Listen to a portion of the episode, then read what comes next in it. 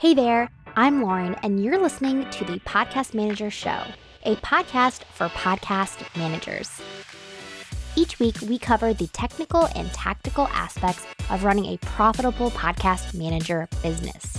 With over 90,000 new shows starting each month, podcast managers are in demand. I mean, in demand. And I'm here to help you land your dream clients while reaching your monthly income goals without working like crazy. Are you ready? Let's get to today's episode. Hey there, welcome to this episode of the Podcast Manager Show. I am so glad that you are here because we are talking about how to avoid scope creep with your podcast clients. And this episode is really about boundaries, but specifically scope creep. So if you're not familiar with that term, scope creep is whenever a client starts to ask you to do additional tasks that are not within the scope of the project. So the scope of the project starts to just creep out and out, and you end up doing things that you did not have them pay you for. And this can be a common problem when it comes to freelancers because of a couple of reasons. We enjoy our clients. And so we tend to say yes instead of saying what I'm about to tell you in this episode.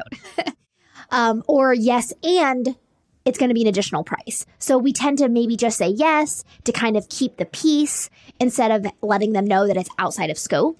But also because we're new at this, right? Like we're freelancers, like we're new at running our own businesses. We're new at having these conversations and we want to be nice.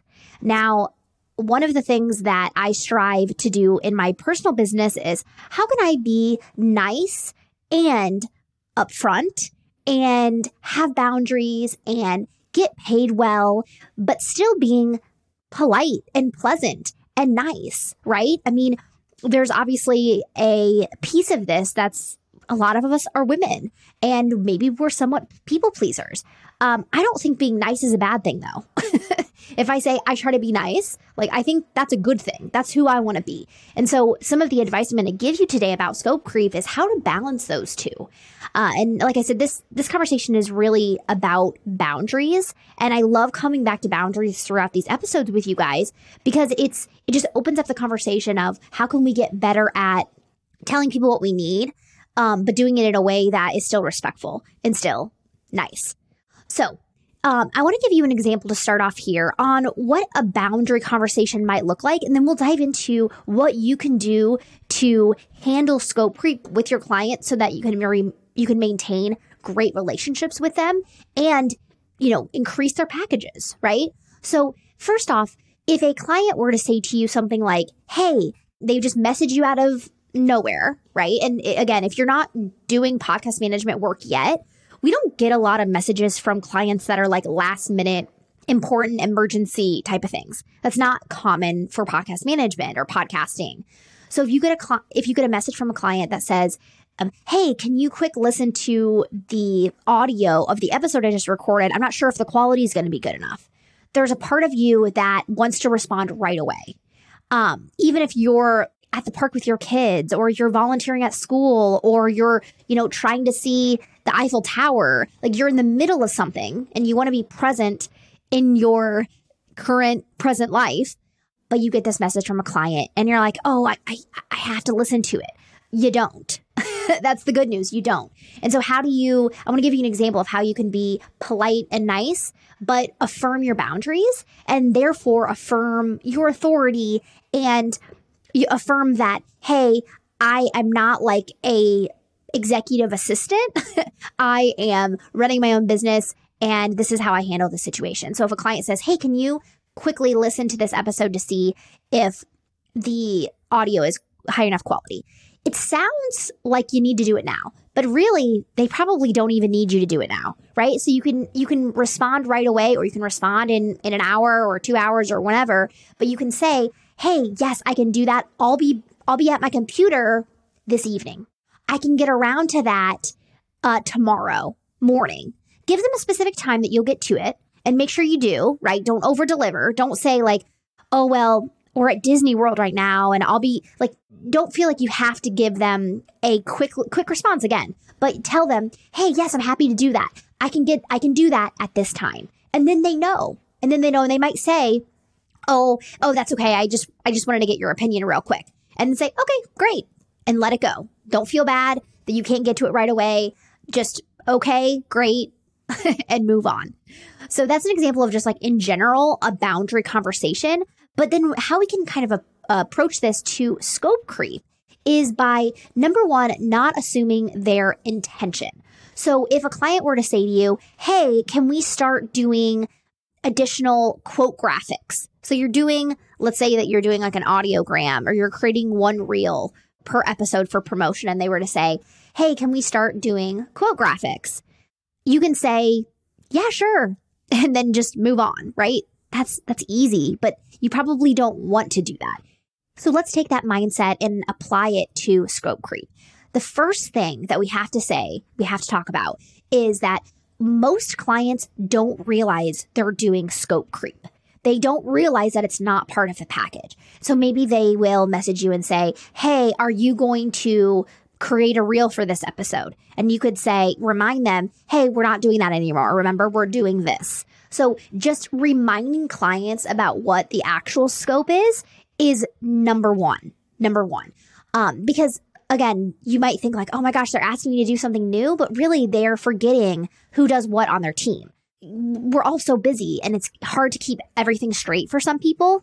So the first thing I want you to do is realize that they might just need to be reminded about what is in the scope of the work. So you might have to do some reminding. Number two is don't assume that they don't want to pay you.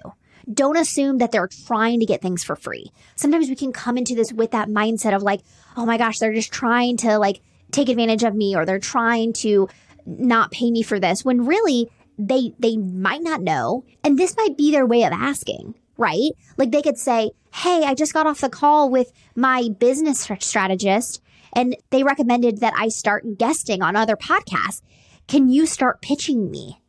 And you're like, whoa, wait, what? And that could just be a general question of, hey, are you interested in doing this for me? And I'll pay you, right? And so sometimes we just start getting in our head about like, you know, start kind of working ourselves up, when really how we can respond is, hey, I think that's a great idea. I would love to do that with you. And then you have a choice between two different ways. You can say, can we get on a call so we can talk about this a little further? You can get the details ironed out, especially if it's something vague, like she just wants me to start getting on other shows. You need to iron out some details. If it's something more specific, you can say, great, I'd love to do that with you. Would you like me to get a proposal together for you on what that would look like? What you're saying there is, I will outline what I'll do to fulfill this request of yours, and I'll tell you how much it's going to cost, proposal cost, and then they can agree to it or not. And if the client is not thinking that it was going to cost anything, they might say, oh, actually, it was a random idea, never mind, because they don't actually want to pay for it. And that's okay. My third thing for you was, don't be offended if they say never mind. Don't be offended if they get your proposal and they're like, oh gosh, nah, it's not worth it. That's okay. That's not a personal, doesn't say anything about you, right? So when they are asking you for something additional, they're potentially scope creeping. You have those choices. You can say, no, I don't offer that service at that time. Would you like me to look for some recommendations for you? Or you can just say, no, I actually don't offer that service at this time. Or you can say, yes, can we get on a call? Or yes, would you like me to send you a proposal on what that would look like? That line is so perfect because it really hits the nail on the head that, hey, it's going to be attached to a price. And also you're maintaining your authority that you have recommendations for them. And then you can go back to your community. If you're inside the Podcast Manager program, you can come back and say, hey, you guys, my client wants this. What information do I need? How much would you charge for that? And then you can go from there. Now, there are scenarios where I don't consider it scope creep. And I think that this has to be your own judgment. And it might help to ask others, hey, would you charge additional for this? But sometimes, you start doing one thing for a client. And then over time, maybe their social media changes a little bit. And then they ask you, my example in the beginning was, hey, can you start making quote graphics in addition to the reel? Well, if you're already pulling quotes and putting them in a quote bank, or, you know, you use AI and it already pulls out quotes and you're already doing that, then you might decide, you know what? They pay me a good amount of money. I think that this all covers. I'm not going to charge them additional for me taking quotes that maybe I already have and putting them into a graphic. And so they already have the graphic for you to use and you're just going to pop them in. Then you decide, you know what? This isn't something I'm going to charge for. The idea there is that you don't want to necessarily nickel and dime your clients. You want to think of your packages as like kind of an all-in-one package, and it covers a lot of things, but there's a line. So you yourself can decide where that line is. If quote graphics, you can throw those in there. That's no big deal because the price is good for that.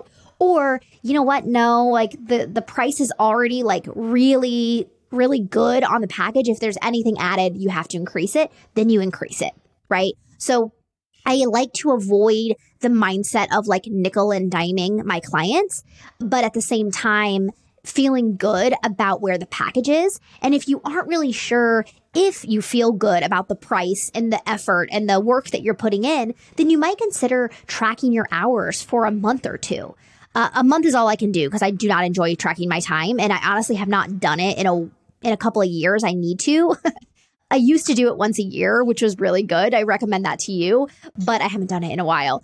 But tracking your hours tells you really how much time you're spending on each client, and it can help you to adjust your packages if need be. But you might track your hours and you're like, wow, I really am only spending 3 hours on this client. And that all ends up meaning that I make this amount an hour, and you feel really great about how it all, you know, kind of turns out. Or, you know, 1 week you're spending this amount of time, the next week you're spending this, and then you get an idea of really what's the average of time you're spending with a client. That can help you to make these decisions on what you would consider scope creep, what you want to charge more for, etc. So when it comes to these types of situations, boundaries and scope creep, you really want to not assume that they are trying to get something for free, and not assume that they know what is inside the package. Just treat them like they need reminders, because, oh my gosh, we're humans. We need reminders. We need to be reminded when we can contact someone, when we can expect to hear back from them, what it is that we're paying for, like all of those things. We need gracious, nice reminders. So remember to back off of like attack mode if that's where you go. Don't assume those two things. And then professionally, building that authority when you're working with a client, professionally telling them, hey, this is how I work. Hey, I'll get back to you at this time. Or, hey, I can put together a proposal for you because that's how I work, right? I don't just quick do things and send invoices and try to get paid. And no, I write a proposal. We agree on the package. And then I do the work and everything runs very smoothly. We all take a deep breath and everybody's happy at the end of the day. Now, I would love to hear what type of boundary or scope creep questions that you have. If you have examples of, hey, this happened, I don't know if I handled it the way that I wish I would have, let me know and I can give you some words to use to handle it better the next time.